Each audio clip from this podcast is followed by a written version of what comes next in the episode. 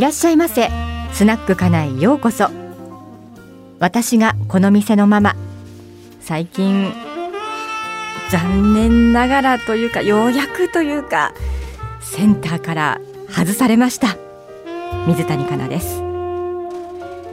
このお店は寂しん坊のあなたのための小さなスナック。お酒は何でもあるからゆっくりしていってくださいね。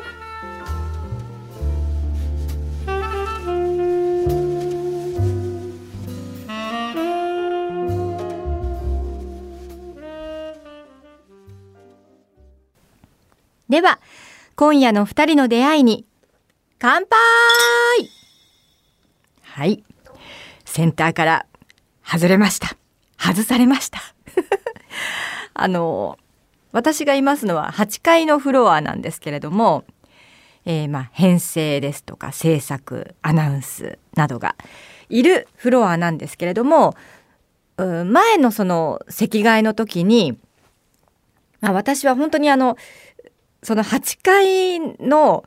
ほぼセンターの位置にデスクを持つことになってしまいまして別にその人が中心っていうわけじゃないんだけども大体こう8階のフロア入ってくると一番こう何て言うかみこしで言ったら花棒みたいなところに私が座ることになっちゃったんですねたまたま。で、まあ、例えばレコード会社ですとかイベント会社あとタレントの事務所の方などがつまり会社の外外部の方が、えー、うちの会社に浜松町文化放送にいらっしゃってで8階に入ってくると大体皆さんこうすごく怪げそうな顔で私を見るんですね。この一番偉そうな席に座ってるこの女はなんだっけ？みたいな。で挨拶した方がいいのかでもなんだか分かんないしみたいな感じで結構みんな本当に怪しそうな怪げそうな感じであとなんか申し訳なさそうな感じで私のことを見るのであの私も席に座っていて誰かこうお客様がいらっしゃったりするとそーっと席外したりとかね することが多かったんですよ。なんかめんどくさいことになるかなと思ってそんな席だったんですけれども、えー、7月の1日に、えー、まあ新組織があのできまして。まあ、いろいろと変わったのでね部長が誰になったり、えー、この部署はこうなったりっていう新しい組織になりましたので、えー、私はセンターから、えーとはず、外れるっていうか一個横に移動することになりました。はい、なのでちょっとほっとしている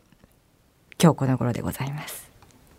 まあ、新しい組織になってもね文化放送は頑張っていかなくてはいけないというふうに思っているんですけれども今後ともよろしくお願いいたします。で、えー、今回のテーマはテイクアウトや出前の話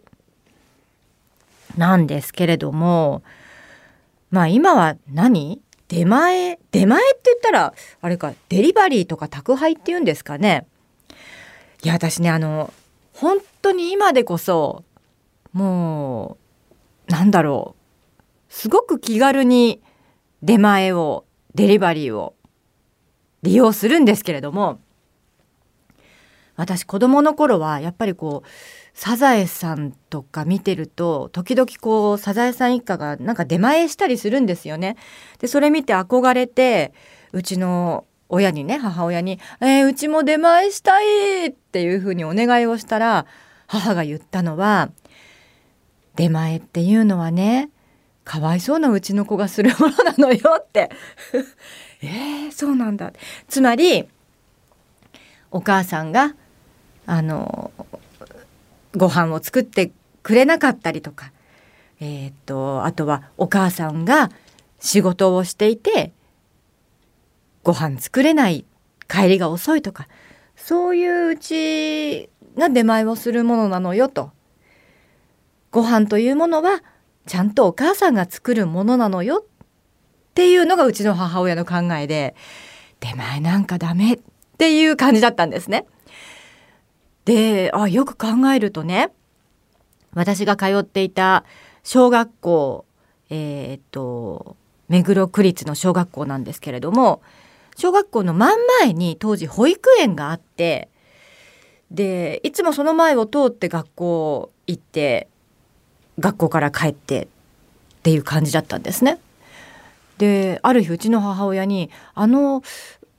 幼稚園みたいなところは何?」って聞いたら「あれは保育園よ」保育園ってどういう子が行くの？って言ったらうちの母が「あれはねかわいそうなうちの子が行くものなのよ」って言ったのね。でそのと当時ですよ。だからも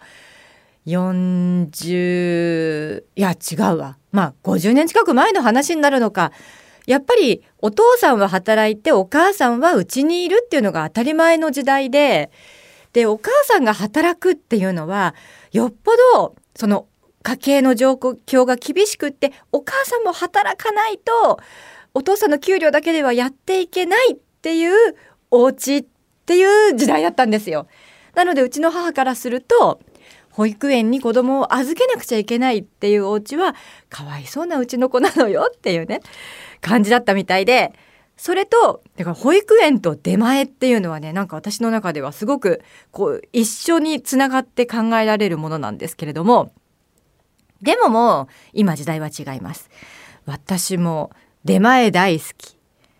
あとうちの子供も出前大好き。ピザとかね。もうピザは大好きです。あとお寿司の出前もしますし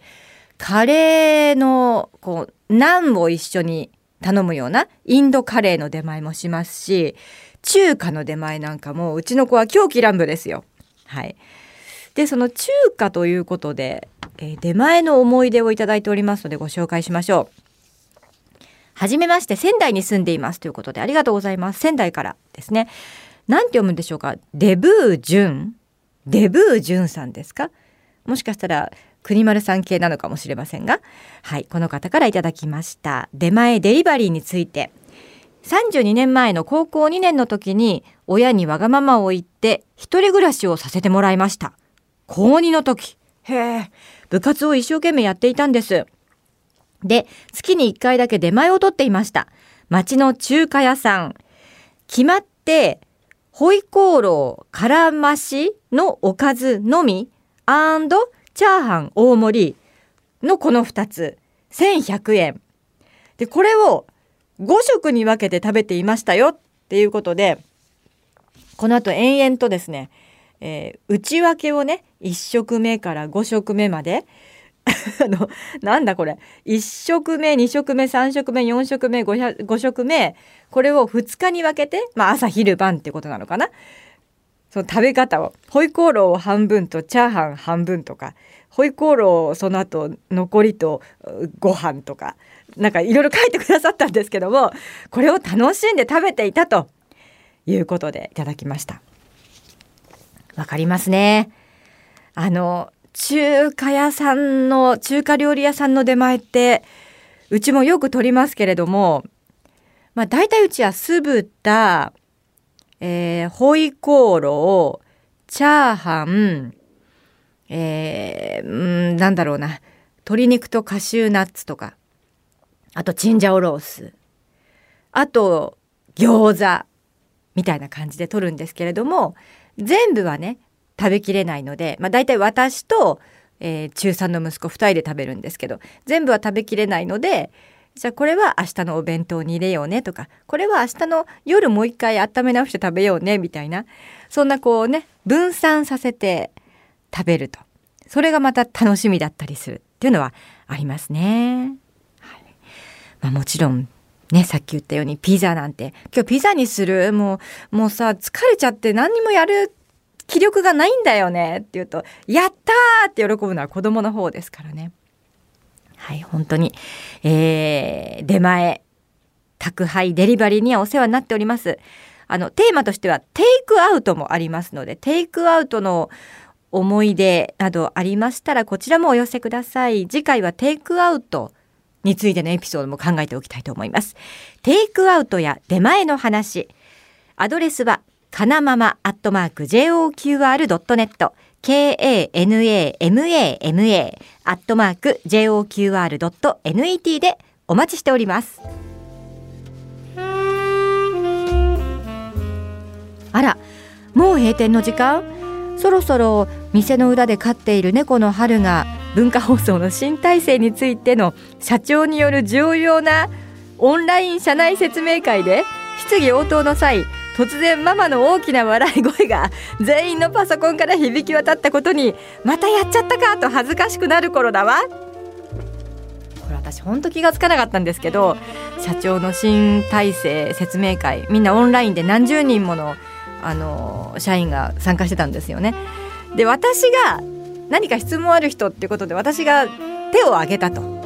オンラインで。たら同時に小寺さんっていう人も手を挙げてそしたら小寺さんの方がちょっと早かったのかな？で小寺さんのもうドアップがズームズームで出てきたんですよ。で結構もうゴリラ系のドアップだったので私それでもう爆笑しちゃってそしたら私のマイクもたまたま入っていてもう私の爆笑がそのオンライン社内説明会のみんなのパソコンから漏れてしまったと大変失礼しました。本当こんなことばっかりですよ私の人生。では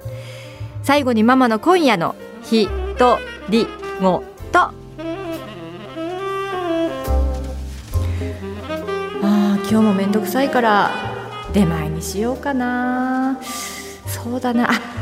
うなぎのデリバリーもいいかも。